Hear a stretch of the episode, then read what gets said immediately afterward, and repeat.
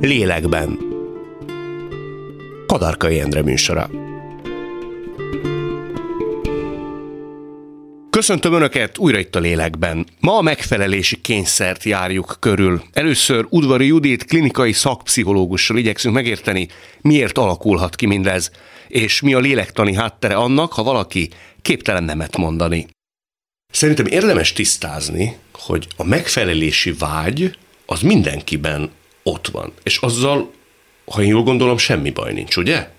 Abszolút ezzel semmi baj nincs, sőt ez egy nagyon fontos szabályozó mechanizmus a társadalomban, az ember felnövekedése kapcsán, hogy figyeli azt, hogy mások mit díjaznak, mit nem díjaznak, másolja másoknak a, a cselekedeteit, akkor van baj vele, hogyha ez nem elég rugalmasan van. Tehát, hogyha saját magunk kárára történik ez, és túlságosan a fókusz a másikon lesz, ahelyett, hogy saját magunkat magunkat is figyelembe tudnánk venni.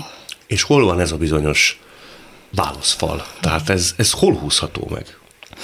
Hát, hogy ez, ez egy nagyon-nagyon trükkös kérdés, mert erre nincs egy konkrét válasz.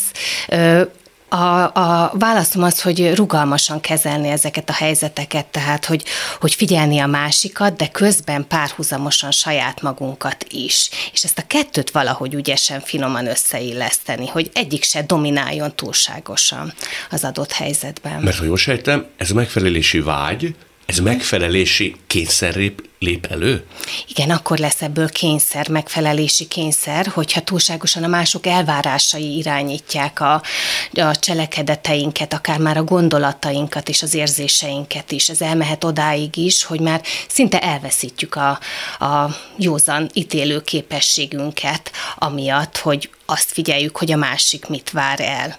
És hogy ez azzal jár, hogy folyamatosan monitorozzuk azt, hogy a másik mit gondol, mit akar, mit, mit értékel, és elhanyagoljuk azt, hogy mi mit szeretnénk.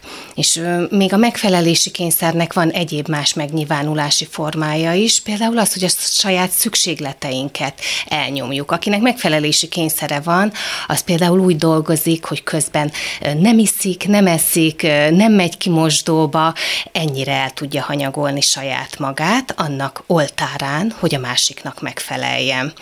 Nagyon jellemző még az, akinek az a megfelelési kényszeres emberekre, hogy nehezen mondanak nemet, vagy hogy, hogy nagyon kerülik a konfliktus, nagyon érzékenyek arra, hogyha valaki rosszalja a cselekedetüket, vagy valaki dühös rájuk.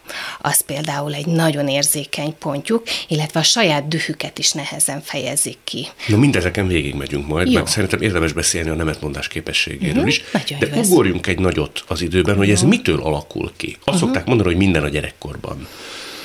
Vagy hát, onnan eredeztethető, ez is? Ezt csak megerősíteni tudom, igen, minden a gyerekkorban alakul ki. Nem feltétlenül kell ilyen tragikus gyerekkorra gondolni ebben az esetben.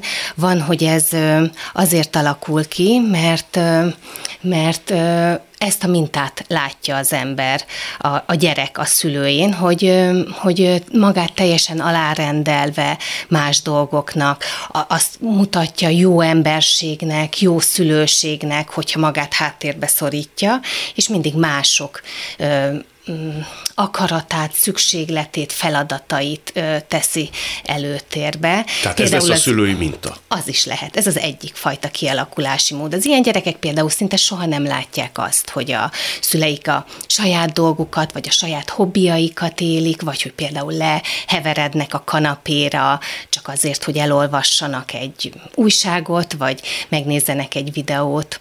De van olyan kialakulási mód is, amikor ez egy megküzdési mód lesz valamilyen mélyebb sebződésre a gyerekkorban. Tehát, hogyha például valakinek van egy olyan sémája, hogy ő nem elég fontos, vagy nem elég jó, vagy kívülálló, azt szokták mondani ezek a páciensek, hogy mintha ufó lenne a saját családjában, vagy az osztályban, akkor az, az, hogy ez ne legyen olyan kínzó számára, kialakítja azt a megküzdési módot, amit egyébként a sématerápia ilyen nagyon szép kifejezéssel nevez meg, hogy önfeladó együttműködő megküzdési mód. Ugye ennek a nevében is már benne van, hogy, hogy együttműködik, túlzottan együttműködik, úgy, hogy feladja saját magát magát. Ez szeretet ésség táplálta együttműködési kényszer?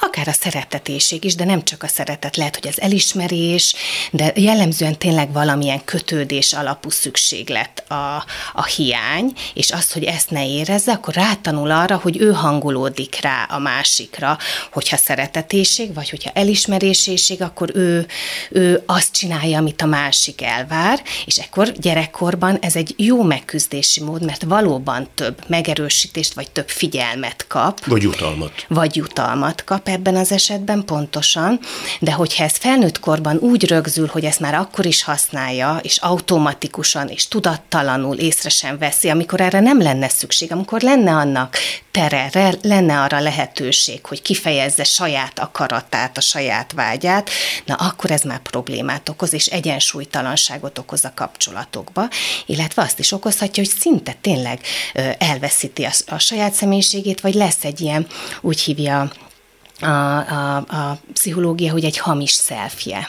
a megfelelés miatt. Hamis önképe. Hamis önképe, meg hamis önmegélése, önmaga megélése. Hogyha mi azt csináljuk, amit a másik vár el, akkor valójában nem lesz meg az az érzésünk, hogy mi úgy, ahogy vagyunk, jó, jók vagyunk, és, és hogyha nem kapjuk meg a visszajelzést, akkor, akkor elbizonytalanodunk, vagy elmagányosodunk, és ez újra termeli ugyanazt a nehézséget. Ezért érdemes ezen változtatni, és hogy ezért érdemes úgy változtatni, hogy a saját magunk ö, koordináta rendszerében, a saját értékítéletünk alapján ö, tudjunk viselkedni ezekben a helyzetekben, ne attól függően, hogy a másik mit díjaz.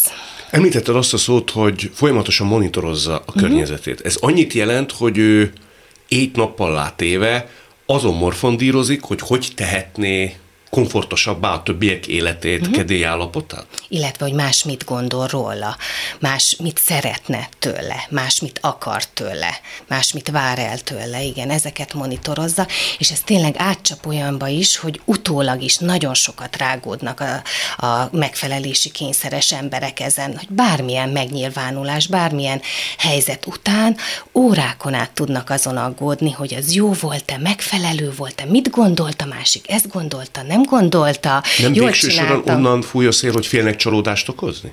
Az is benne van, igen, igen. Igen, hogy azt a feszültséget, ugye, nem bírják ki, mert akkor a saját énképük ö, megbillen. Nem tudják megtartani azt, hogy a másik gondolhat rólam rosszat, én tudom, hogy nekem mi volt a szándékom, én tudom, hogy miért így történt, miért így akartam, tehát nincs meg ez a belső mag, ami, ami ezt támogatná. Ez egy szorongásos zavar? Tehát, hogy Igen. a végső soron belül folyamatosan emészti magát? Igen, abszolút belül folyamatosan emészti, folyamatosan szorong -e erről, és nem tud megnyugodni. Nagyon jellemző, hogy annyira nem tudnak megnyugodni, hogy nem tudnak ellazulni. Főleg mások jelenlétében nem tudnak ellazulni, pont emiatt a monitorozás miatt, meg a állandó készenlét miatt, hogy más helyteleníti esetleg őket. Ez is nagyon jellemző, az is nagyon jellemző, hogy ez, ez tényleg ilyen abszolút abszolút szomatikus vagy pszichoszomatikus tünetekben jelentkezik, mert hogy, hogy, hogy egyszerűen nem jelez eléggé a szervezet azok miatt, amik fontosak. Például nem jelez eléggé, vagy nem tudja érzékelni a saját jelzéseit, és már testibe fordul át. Nagyon jellemző a pszichoszomatizálás, vagy az alvászavar, de gyakorlatilag bármilyen szorongásban szorongásos tünetben ez megjelenhet. Van olyan páciens, aki azzal jön, hogy egyszerűen nem a saját életemet élem, és azt gondolja, hogy valami más megakadályozza ebben, és hogy mm, például lehet ez a terápia folyamata, hogy azt feltárjuk, hogy ő mit hozott, és ő miért nem tudja kifejezni, és hogyha kifejezi azt, hogy lehet kifejezni. Ugye az első lépés az, hogy ő tudjon figyelni a sajátjára, a második lépés pedig az, hogy ezt érvényesíteni tudja a környezetében. Igen, említetted az önfeladást. Uh-huh.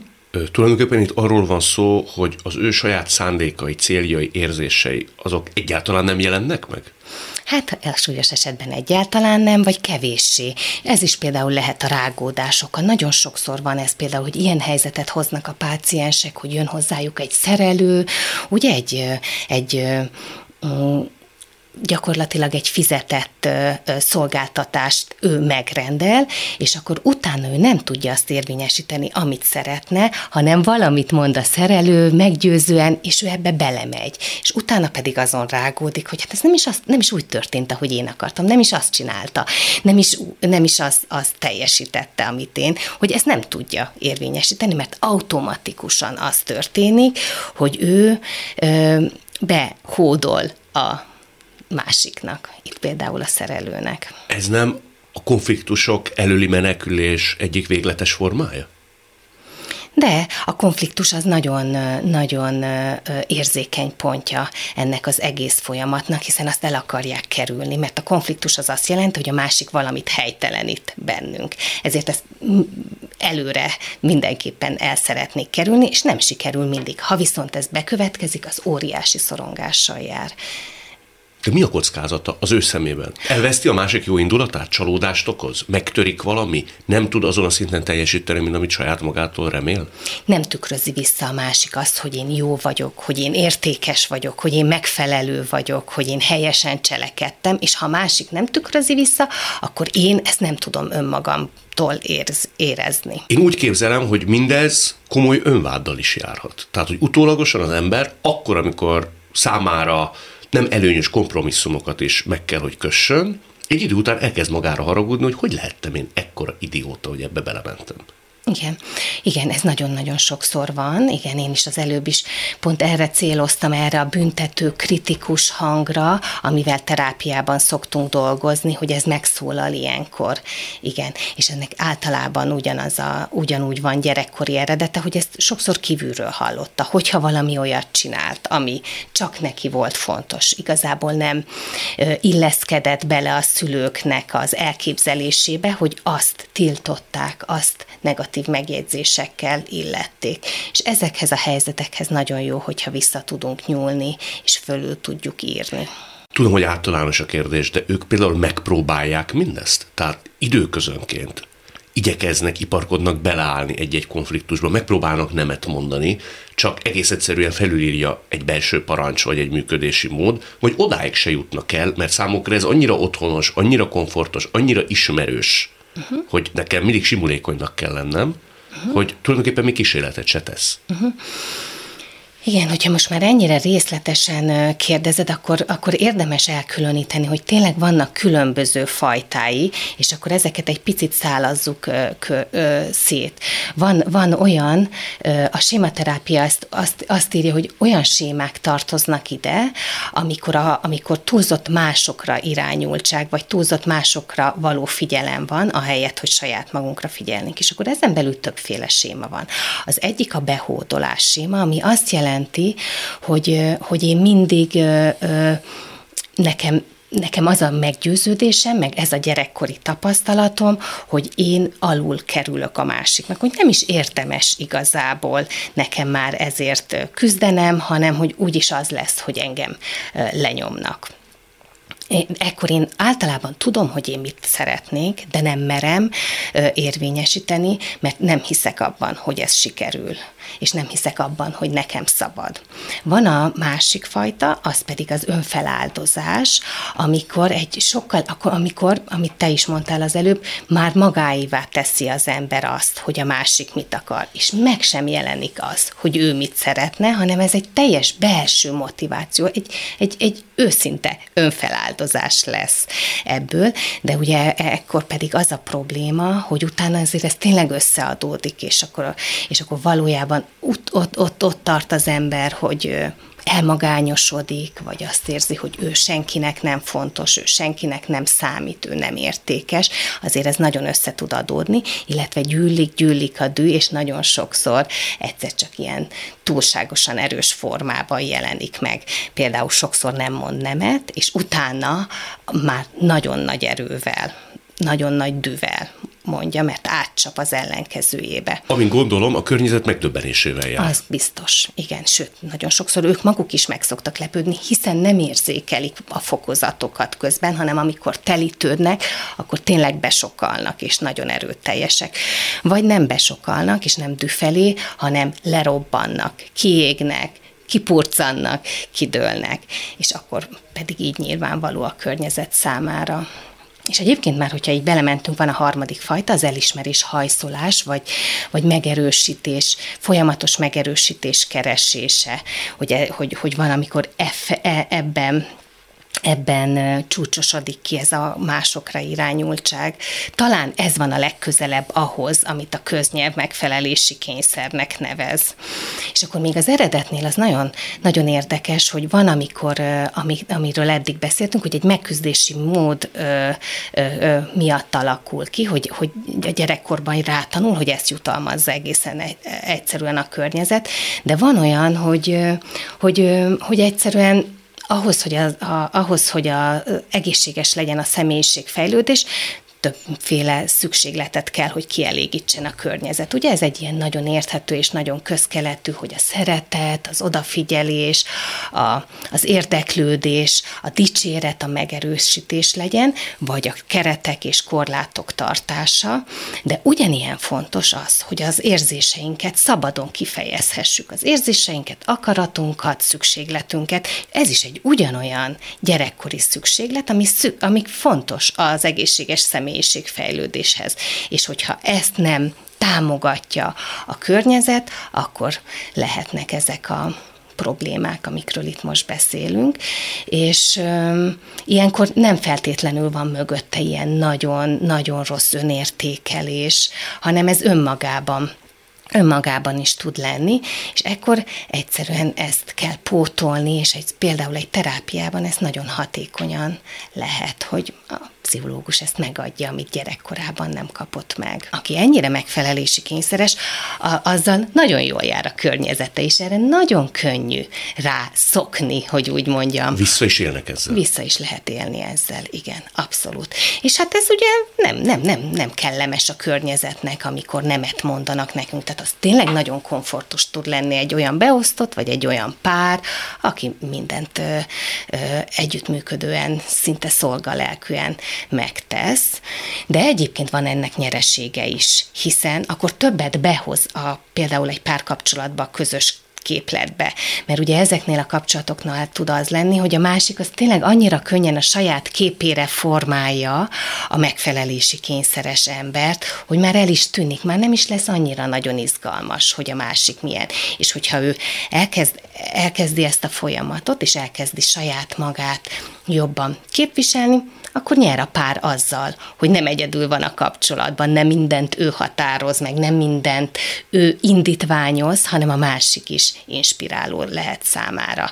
De ez nem mindig sikerül, mert hogy vannak azok a párok, akik, tehát hogy vannak ezek az ilyen sémakémia alapján kapcsolódott párosok, hogy az ilyen nagyon megfelelési kényszeres, vagy hogy a sématerápia hívja, ilyen önfeladó együttműködő emberek, megtalálják azokat a párokat, akiknek nagyon konkrét elképzelése van, és már annyira önközpontúak, hogy nem is akarnak figyelni a másikra, hanem nekik az a fontos, hogy a saját ö, törvényeik szerint éljék az életet, és a másik ehhez kapcsolódjon. És ők ilyen értelemben nagyon jól tudnak egymásra cuppanni. Tehát pont azért, Abszolút. mert kielégítik. Kiegészítik egymást. És igen. azt a vágyat, vagy azt az igényt elégítik ki, amikor lehet, hogy ők maguk se tudnak. Hogy lehet, hogy ők maguk sem tudnak, illetve, hogy, hogy a gyerekkori rossz működésre kapcsolódik rá. Tehát, hogy van ebben egy ilyen nagyon ismerős érzés, egy ismerős jó érzés, de valójában nem jó nekik a jelenben már. Ha nagyon lecsupaszítjuk, akkor azt mondjuk, hogy egy ilyen megfelelési kényszerrel küzdő ember nagyon tud rezonálni mondjuk egy egomán, nagyon jó önér dek érvényesítő narcisztikus emberrel? Így van, ez egy nagyon tipikus kapcsolódás. Igen. Az egy pokoli ördögi kör lesz aztán. Így van. Hisz így az van. a másik... Másikat bedarálja. Bedarálja. És az ő igényei soha nem lesznek kielégítve. Uh-huh. Így van. Így van. No, az ilyeneket hogy lehet megtörni? ha már ezeket a, a rossz köröket. a rossz köröket, nem az ezt, embereket. Az a, persze, igen, igen, igen, igen. Tehát, hogy ezeket a rossz igen. köröket hogy lehet megtörni? Hát, hogyha már eljönnek terápiába, az egy nagyon-nagyon jó helyzet. Párterápiában nagyon, nagyon, nagyon jellemző ez a kapcsolódás. Hogyha eljönnek terápiába, akkor azért már csak van egy hajlandóságuk arra, hogy valamin változtassanak. És ahogy feltárjuk ezt a dinamikát, ahogy megjelenik, akkor el, elkezdünk azon dolgozni, hogy ugye a, a, az, a, a az együttműködő, vagy önfeláldozó, vagy megfelelési kényszeres fél egyre inkább meg tudja jeleníteni saját magát, meg tudja jeleníteni a saját dühét. A másiknál pedig azt kell, hogy egyre inkább meg tudja mutatni nem csak az akaratát, hanem az ő saját szorongását, vagy sérülékeny részét, és így fog kiegyenlítődni ez a kettő, kettőjüknek a működése, de ehhez tényleg mind a kettőjüknek akarni kell. Az egyiket erősíteni kell, a másiknak pedig egy kicsit úgy keretek közé szorítani az ő működését, illetve azért náluk is, most nem róluk szól ez a műsor, de hogy ugye mög, náluk is van egy sérülékeny rész, amire kifejlesztették ezt az önfelnagyítást, ezt a ezt az én központuságot, és hogyha ő megmeri mutatni, hogy mi, mi van mögötte, és arra támogatást, meg arra kapcsolódást kap, akkor ez tud lenni egy nagyon jól működő páros. Hogyha nem párterápiáról van szó, vagy hogyha két emberrel egyszerre dolgozik a, a terapeuta, akkor egy megfelelési kényszeres ember esetén hogy néz ki mindezeknek a lépcsőfoka, amíg eljut odáig, hogy nagy nemeket lesz képes majd mondani? Uh-huh. Először is nagyon fontos, hogy ezt ő, ő megértse, hogy ez miből fakad, hogy ez milyen működéséből fakad. Ugye itt, amiket az előbb felsoroltuk, hogy azért, mert ez egy megküzdési mód, vagy azért, mert erre nincs mintája, vagy azért, mert van az a meggyőződése, hogy ez így helyes és így jó. Tehát, hogy, és, és először is kitűzze célul azt, hogy ő ezen szeretne változtatni, azt fogja hozni neki a jó érzést. Tehát, hogy ez a tudatosítás, ez a megértés, amiben segít a pszichológus, az az, az első lépés. Akkor utána elkezdi figyelni azokat a helyzeteket, amikor ez úgy bekapcsol, vagy amikor ez, ez megnyilvánul. Például elkezd hozni egy olyan helyzetet, amikor valaki valamilyen megjegyzést tett, ő elbizonytalanodott, vagy rágódott, vagy szorongott, vagy nem aludt, és akkor ezeket behoz hozza a terápiába, ezeken elkezdünk dolgozni, és megnézzük, elkezdjük kötni valamilyen eredethez, valamilyen gyerekkori helyzethez, és hogyha ez egy mély feltáró terápia tud lenni, akkor, e, akkor visszamegyünk a múltba, az eredethez, és azt gyakorlatilag újraírjuk. Ott megkapja azt a ki szükségletét, amit, amit nem kapott meg gyerekkorban, és ez pótlódik valójában a terápiában. Egyébként indirekt módon ez egyébként is a, a, terapeuta-páciens viszonyban megvalósul, hiszen az egy olyan helyzet, amikor ez csak a páciensről szól, csak az ő érzéseiről. Az ilyen megfelelési kényszeres emberek egyébként nagyon kínosan tudják érezni magukat, amikor megkérdezzük tőlük, hogy hogy vannak. Mindenféléről elkezdenek beszélni, és mindenféle másról, de hogy nagyon nehezen tudnak arra figyelni, hogy ők hogy vannak. Elkezdenek beszélni a gyerekükről, a férjükről, a nem tudom kiükről, hogy mi történik, vagy hogy hogy van, de nagyon kevéssé tudnak figyelni arra, hogy valójában ők most hogy vannak, vagy ők abban a helyzetben mit éreztek. Na de térjünk vissza arra, hogy akkor, hogy ha ez egy mély feltáró terápia, akkor, akkor ez úgy történik, hogy visszamegyünk a múltba, és a terapeuta lesz szinte a jó szülő. Ezt a sima terápia úgy is hívja, hogy szülői újra gondoskodást adunk. Indirekt módon is, a viszonyulásunkkal meg visszamegyünk abba a helyzetbe, és abba is elkezdünk rá csillogó szemekkel figyelni például, elkezdjük megkérdezni, hogy ő mit szeretne.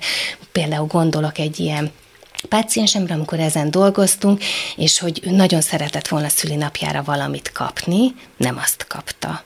És akkor ő, és akkor a megfelelési kényszeres kislány mit csinál? Azt csinálja, hogy kedvesen mosolyog, és megköszöni az ajándékot.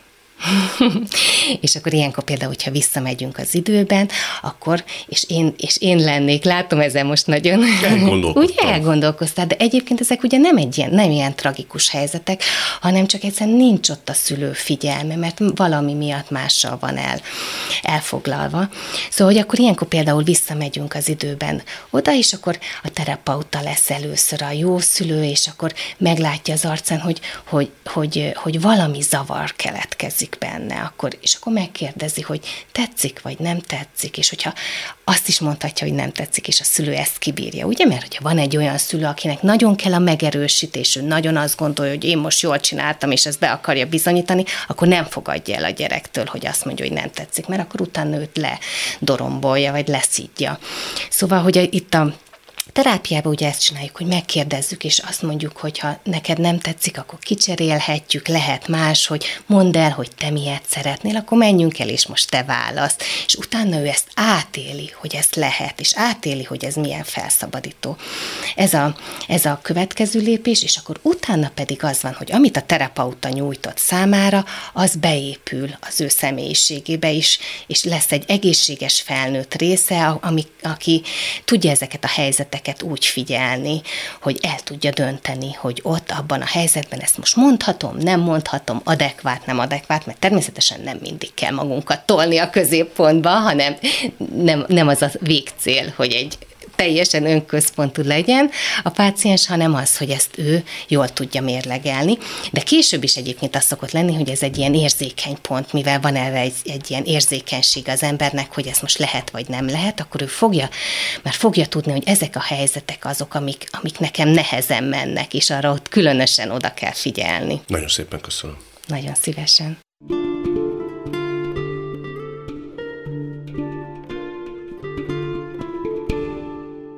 Udvari Judit után következzék Pokorni Lia színésznő. Őszintén beszél arról, hogy már kislánykora óta erős megfelelési kényszerrel küzdött. Azt mondtad korábban, hogy függővé tettem a boldogságot attól, hogy mennyien és mennyire szeretnek. Igen. Az igen. egy nagyon rossz állapot lehet, amikor az ember ennyire Azt kiszolgáltatja igen. magát. Igen, e, hál' Istennek ez már nem, ez nem így van, de, de ez nagyon sokáig így volt. És én ezt ilyen szeretett koldulásnak hívtam, és, és beleestem abba a csapdába, hogy szóval nagyon könnyen össze tudtam keverni az, hogy mit jelent az, hogy adni, tehát, hogy na- nagyon, nagyon szeretek adni, és hogy, hogy azt gondoltam, hogy én ezt nem teszem, az önzés. Aztán rájöttem arra, hogy nem. Az önzés az, amikor amikor magamat nem töltöm föl eléggé, és én úgy akarok adni, mert a semmiből tehát akkor gyakorlatilag én kiürülök, és állandóan valaki mástól várom, hogy adja oda azt a figyelmet, szeretetet, amit egyébként meg magamnak kellene odadni. Te ezért csináltad? Tehát ez volt a mozgatórugó? A szeretet érség?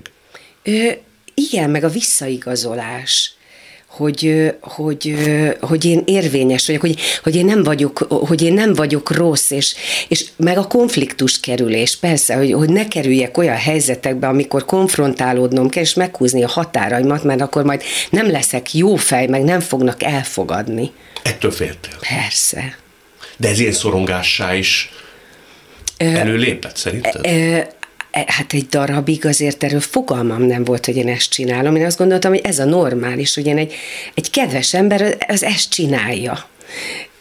És ez egy ilyen, egy ilyen iparkodó érzés, hogy állandóan kívül voltam, és, és én, én nem is értettem, hogy, hogy belül mit okoz. Aztán utána elkezd, akkor kezdett el fölmerülni, hogy ez mégsem jó, amikor amikor elkezdtem magam nagyon rosszul érezni, mert amennyit adtam, annak a töredékét kaptam vissza. Én ezt nagyon sokáig műveltem, illetve már amikor már tudatában voltam annak, hogy mit csinálok, még akkor is nagyon hosszú idő telt el, ö, tehát azok voltak a legérdekesebb helyzetek, igen, hogy már tudtam, hogy nem így kéne csinálni, és még mindig csináltam. Ez gyávosság?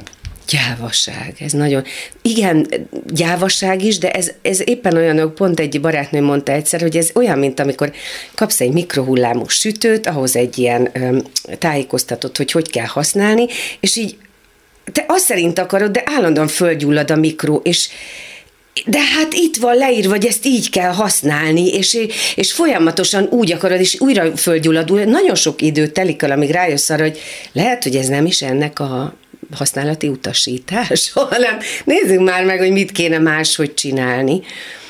Tehát nyilván van, van egy erőteljes valamilyen minta, ami olyan erős lenyomatot képez benned, hogy nem tudod, hogy attól hogy tudsz, hogy tudsz elszakadni. Aztán amikor már elakasz, akkor nem tudod a módját. Tehát már belül fölfogod, hogy nem kéne ezt csinálnom, de újra jön egy szituáció, és te megint alácsúszol a helyzetnek, vagy egy embernek. De ez folyamatos önváddal is járt a te esetedben? Igen. Tehát, hogy Lia, miért csinálod ezt? Így magadra szóltál? Miután már tudatosítottam, persze. Hát az volt a, tehát akkor már közel voltam a megoldáshoz, amikor miközben csináltam, már tudtam, hogy nem, tehát amikor nem ez a lépcsőház effektus volt, hanem miközben történt, és olyan embernek, aki engem bántalmazott, vagy, vagy, vagy olyan helyzetbe Hát a, kényszeríteni akar, de ugye valójában magamat kényszerítettem bele, hiszen én mondtam rá igent, amiben egy nagyon erős aláfölé rendeltségi viszonyról van szó, és és egyszerűen azt éreztem, hogy nem tudom azt mondani neki, hogy nem. És miközben azt mondtam, hogy igen, akközben is folyamatosan gondolkodtam, hogy mit csinálsz, miért csinálod ezt, és, és ez borzalmas feszítő érzés. Mesélsz nekem pár elmesélhető, kicsit szégyelni való, vagy nem szégyelni való, de olyan helyzeteket, amire ma úgy gondolsz vissza, hogy konkrétan nem akarom elhinni, hogy ezt megcsinálták velem. Volt például olyan menedzserem, aki, aki, aki nagyon-nagyon abuzáló volt. És az elején nem, az elején nagyon sokáig nagyon kedves volt, és, és, én, és én mindig szolgálni akartam, hogy ezt a jót kapjam ettől az embertől, ezt a figyelmet, ezt a, ezt a szeretetet, és én, és én mivel mindig úgy, úgy, ezt az iparkodni szót nagyon szeretem, hogy iparkodtam, hogy, hogy ugye, ugye, ugye milyen, milyen jó vagyok, és én mennyire mindig ott vagyok, és mennyire mindig jól csinálom, és mennyire klasszul, ő egy idő után annyira átbillentette ezt az egészet, hogy, hogy egy idő után az, hogy ő olyan hangnemben beszélt velem, hogy már pedig én azt mondtam, hogy ezt fogod csinálni, és kész. És, és egyszerűen nem jött ki az, hogy nem. És megcsináltad? Amikor ezt mondta? Igen. Dühös voltam belül, fuldokoltam, üvölteni tudtam volna, és mégis megcsináltam. Aztán hál' Istennek ő volt az első, akivel elkezdtem azt, hogy határhúzás. Azért az nagy felismerés és meg felszabadulás Na, érzés. Úristen, az olyan, az olyan, az, az, az, el nem tudom mondani ezt az első élményt, amikor hát több hónapig tartó folyamat volt, amíg egyszer csak azt éreztem, hogy hogy lerakom őt, de minden egyes konfliktus helyzetben, de akkor egy olyan kemény elhatározás volt, hogy ezt végigcsinálom, és minden egyes lépésnél, amikor azt mondtam neki, hogy nem, az olyan volt, mint hogyha a gerincem egy csigolyával hosszabb lett volna, tudod, és így valahogy a tüdő, mintha nagyobb lett volna, és így minden tágult volna bennem, és, és egyszer csak, ahogy lépésről lépésre haladtam, úgy egyszer magamat is egészen máshogy láttam, és őt is. Tehát, hogy ő, ő is egy esendő ember, ő csinálhatja a játszmáit úgy, ahogy akarja, és, és végre lett önbecsülésem. Mert addig az nem volt szerinted? Nem, á nem. Tehát egy, egy, egy megfelelési kényszerén nincs az embernek önbecsülése. Mert, mert nem tudod tisztelni magad, ha nem állsz ki magadért. És akkor el lehet dönteni, hogy amikor már felismered ezeket a helyzeteket, hogy oké, okay, vagy áldozat maradok, közben az áldozat, az áldozati játszmánál rettenetesen feszít az, hogy miért csinálom ezt magammal, tehát a bűntudat, a szégyen, a nagyon sok minden, és akkor utána ö, eldöntheted, hogy ez a sok, mert ez agressziót szül benned is, tehát a tehetetlenség, meg a feszültség, és akkor eldöntheted, hogy bántalmazó leszel, vagy maradsz a, a, az áldozatjátszmában, vagy felnőtt módon egyszer csak nem határokat húzol, és, és nemeket mondasz.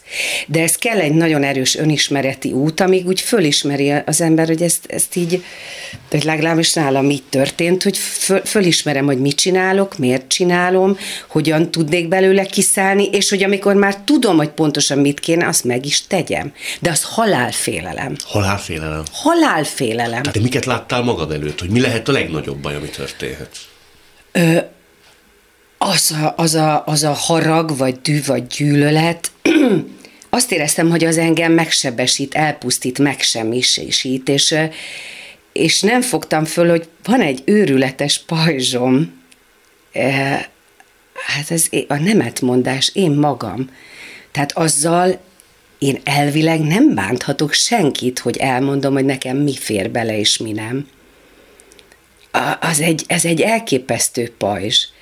És, és amikor ezt így felismertem, hogy Atya Isten, sem nem dőlt össze a világ, sőt, én egyre erősebbé váltam ettől, az, az, az nagyon, és utána olyan érdekes, mert volt egy pár évem, ahol nagyon erős konfliktus helyzetek jöttek egymás után, valószínű azért, mert egyre jobban megláttam és megértettem, hogy, hogy mik azok az életemben, azok a helyzetek, ahol nem húztam határokat, és azok valahogy így sokkal szemmel láthatóbbá váltak, sokkal egyértelműbbek voltak, és ezek nagyon erős konfliktus helyzeteket szültek, mert elkezdtem meghúzni ezeket a pontokon az, hogy mit igen, mit nem, és, és nagyon sok kapcsolaton felborult. Ők sértődtek meg? Igen.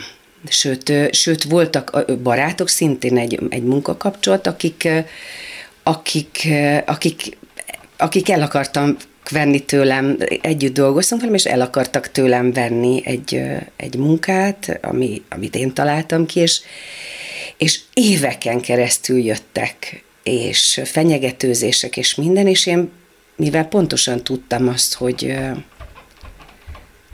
hogy nincs mit elven, tehát boldogan odadom, az, ami az övék, de az enyémet nem fogom tudni odadni. És, és ez is egy egészen érdekes út volt, ahogy így, így tisztult ki valahogy körülöttem egy csomó minden.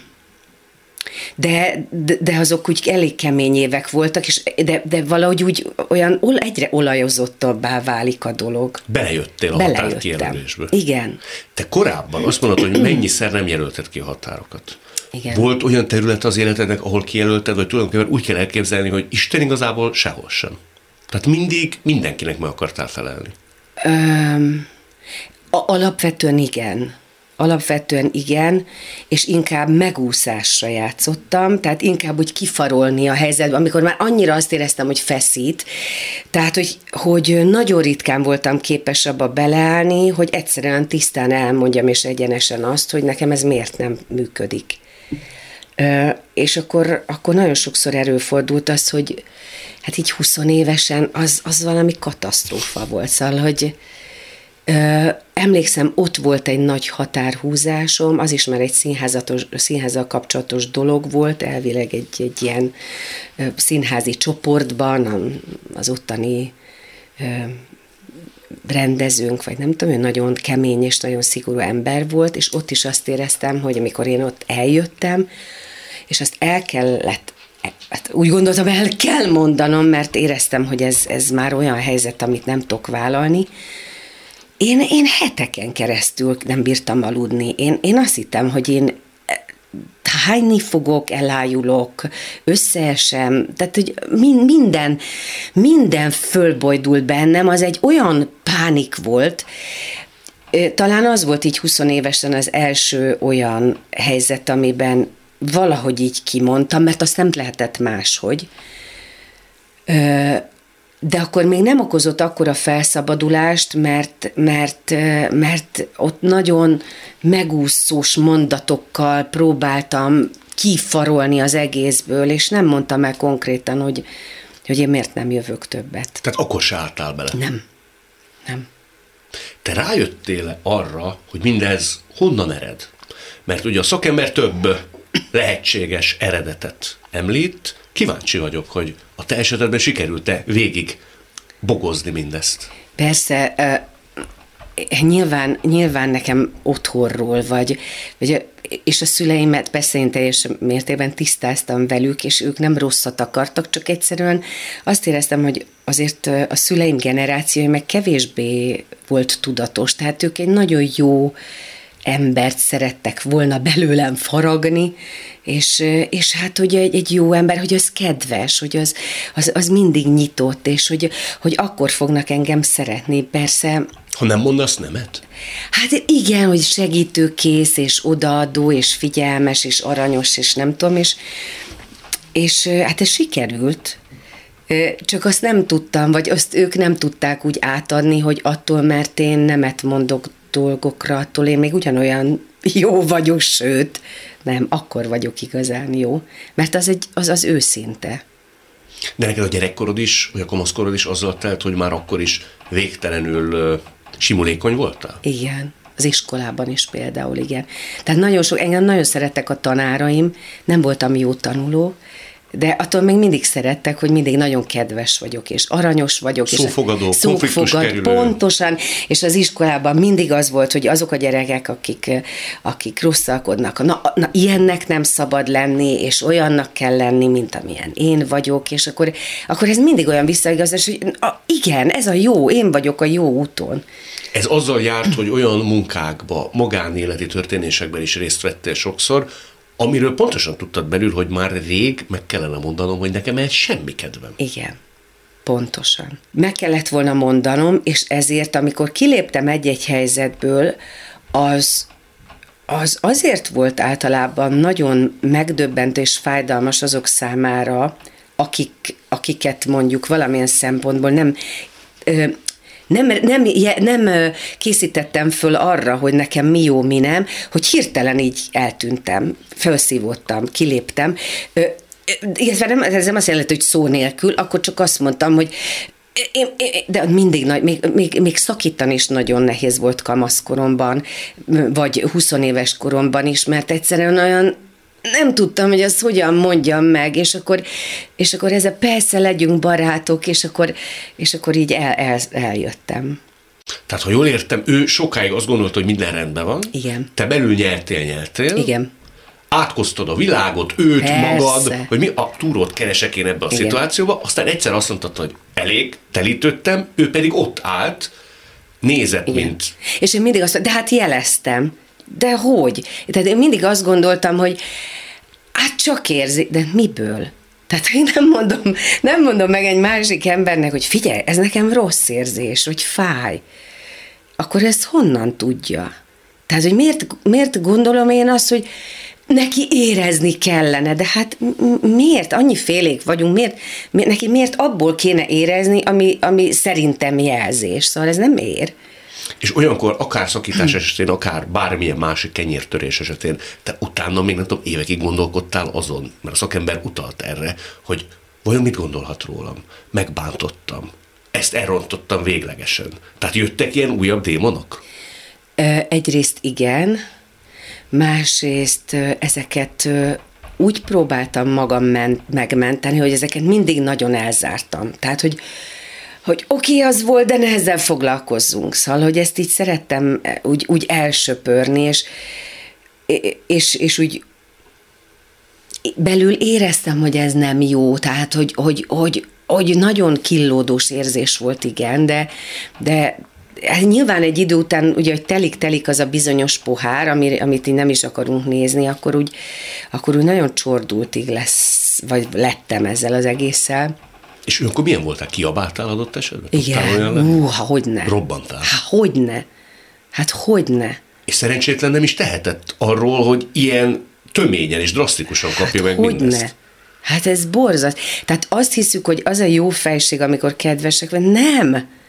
Nem, az egy, ez egy iszonyú árulás. Az egy, tehát elsősorban magunkkal szemben, de valóban az, amit magunkkal művelünk, az, az a másikra is így ráfröccsen egyszer csak, tehát, hogy, hogy, hogy amikor ezt, ezt tényleg így felismertem, hogy, hogy akkor hiszt is lettem, meg, meg türelmetlen lettem, meg, meg feszült lettem, vagy, vagy igen, vagy, vagy egyszer csak fölrobbantam.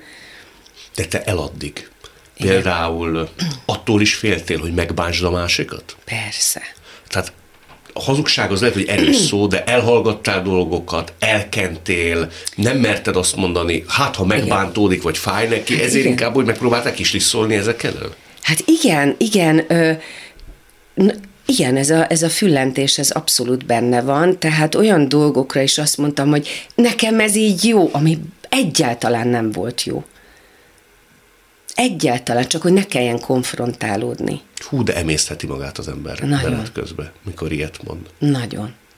nagyon. Ez, ez, ez, ez egyszerűen tényleg olyan, olyan fullasztó, és, és az a szeretet, amit, amit mi, vagy én, amit én nagyon szerettem volna kapni, az pont az, az átcsapott az ellenkezőjébe, mert, mert mivel magam nem tudtam szeretni, ezért egyre kevesebb lett az a szeretet, amit én kapni szerettem volna.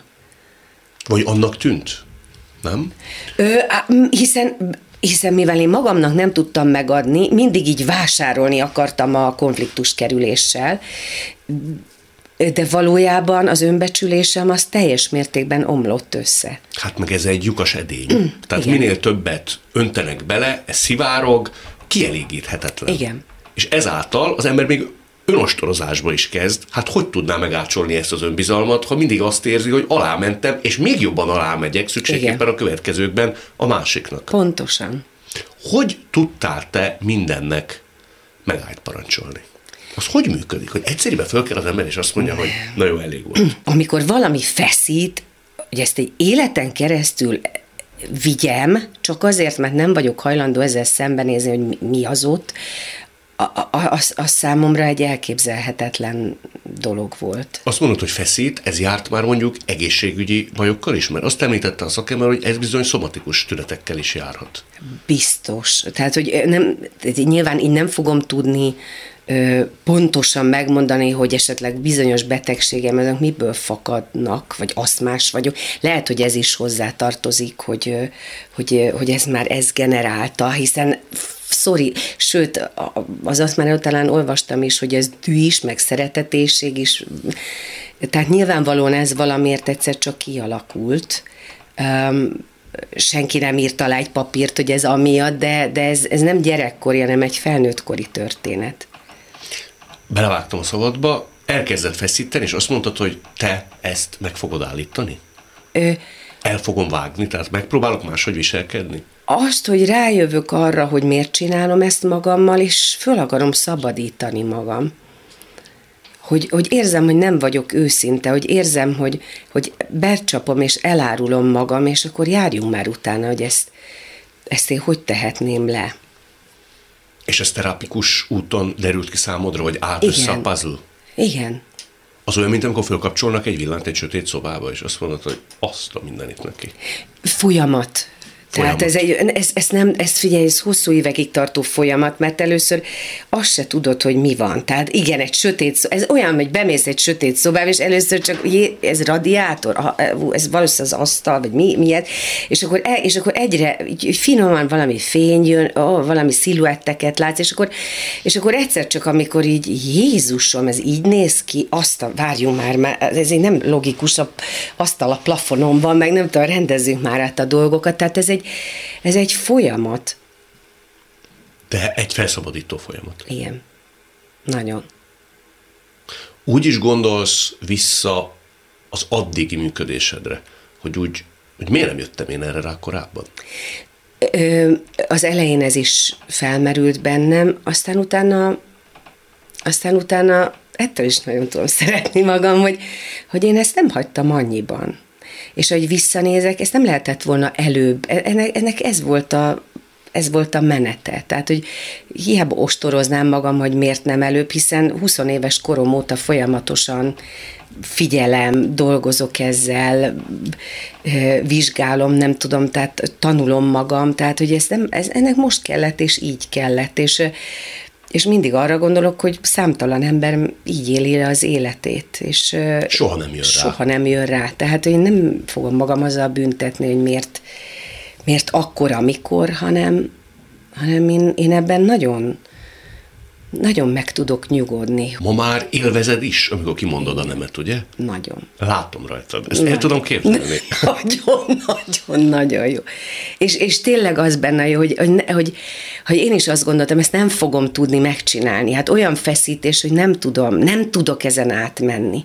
És de, hogy tanulja meg az ember a bátorságot? Mert ugye azt mondtad, nagyon rábágtad, hogy gyáva voltál. Nagyon. Lehet tanulni a bátorságot? Persze.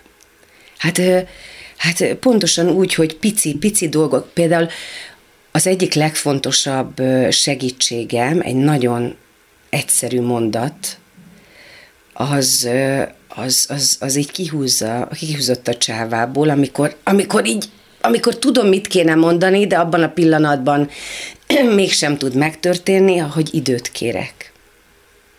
Hogy most időt kérek, most ezt végig kell gondolnom.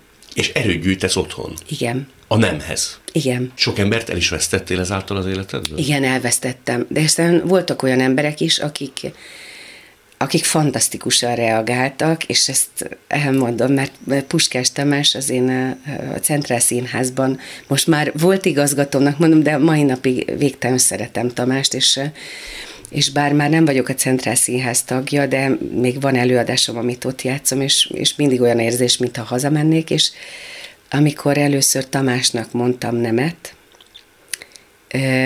amikor aztán én el is jöttem a centrába, és nem azért, mert, mert nem szeretek ott lenni, csak egyszerűen a szabadságot választottam, és nagyon sok saját dolgot csinálok, és, és nekem, nekem azokat keretek, amit, amit egy kőszínházban be kell tartani, már, már szűkösek voltak, és amikor először mondtam a Tamásnak egy munkára, hogy nem, és láttam a Tamáson, de, de, de Lius, ez a színház érdekem, nem értem, ez meg az enyém. És láttam rajta, hogy de akkor ez hogy lesz, és mondtam, emlékezz rá Tamás, öt évvel ezelőtt az egyik születésnapomra kaptam tőled egy könyvet. Az volt a címe, hogy tanulj meg nemet mondani. Sikerült. És nagyon nevetett, és mondta, jó, értem, csak hát olyan... Szóval, hogy ő, ő, ő pedig végtelenül tehát annyira megértette és elfogadta, és mondta, hogy persze csináld, ahogy neked jól esik. Meg erről beszélgettünk is, úgyhogy erről ebben ő, ő tényleg nagyon sokat, akár ezzel a könyvvel is, vagy hogy, vagy hogy egy-egy olyan tapasztalattal, hogy ő, ő, ő hogy csinálja, vagy nem tudom, és ezeket mindig jó hallgatni, amikor valaki már már működteti, vagy nem is okoz problémát, az, vagy nem is érti, hogy miért probléma ez az életben, ez a három hang. N-E-M. Szereted mondogatni? Nagyon. Hát akkor maradjon egy sokáig, és mondj sok nemet, ha így szereted mondogatni. Köszönöm Örülök, hogy láttuk. Szépen. Ez volt a lélekben Udvari Judittal és Pokorni Liával. A műsort nem csak hallgathatják, de végig is nézhetik. Iminti beszélgetésünk hamarosan már látható lesz YouTube csatornámon is. A mai adás létrejöttében köszönöm Lehocki Miriam, Hegyi Gábor és Lantos Dániel segítségét. Találkozzunk jövő szombaton és vasárnap itt a Klubrádióban. Viszont hallásra! Lélekben Kadarkai Endre műsora.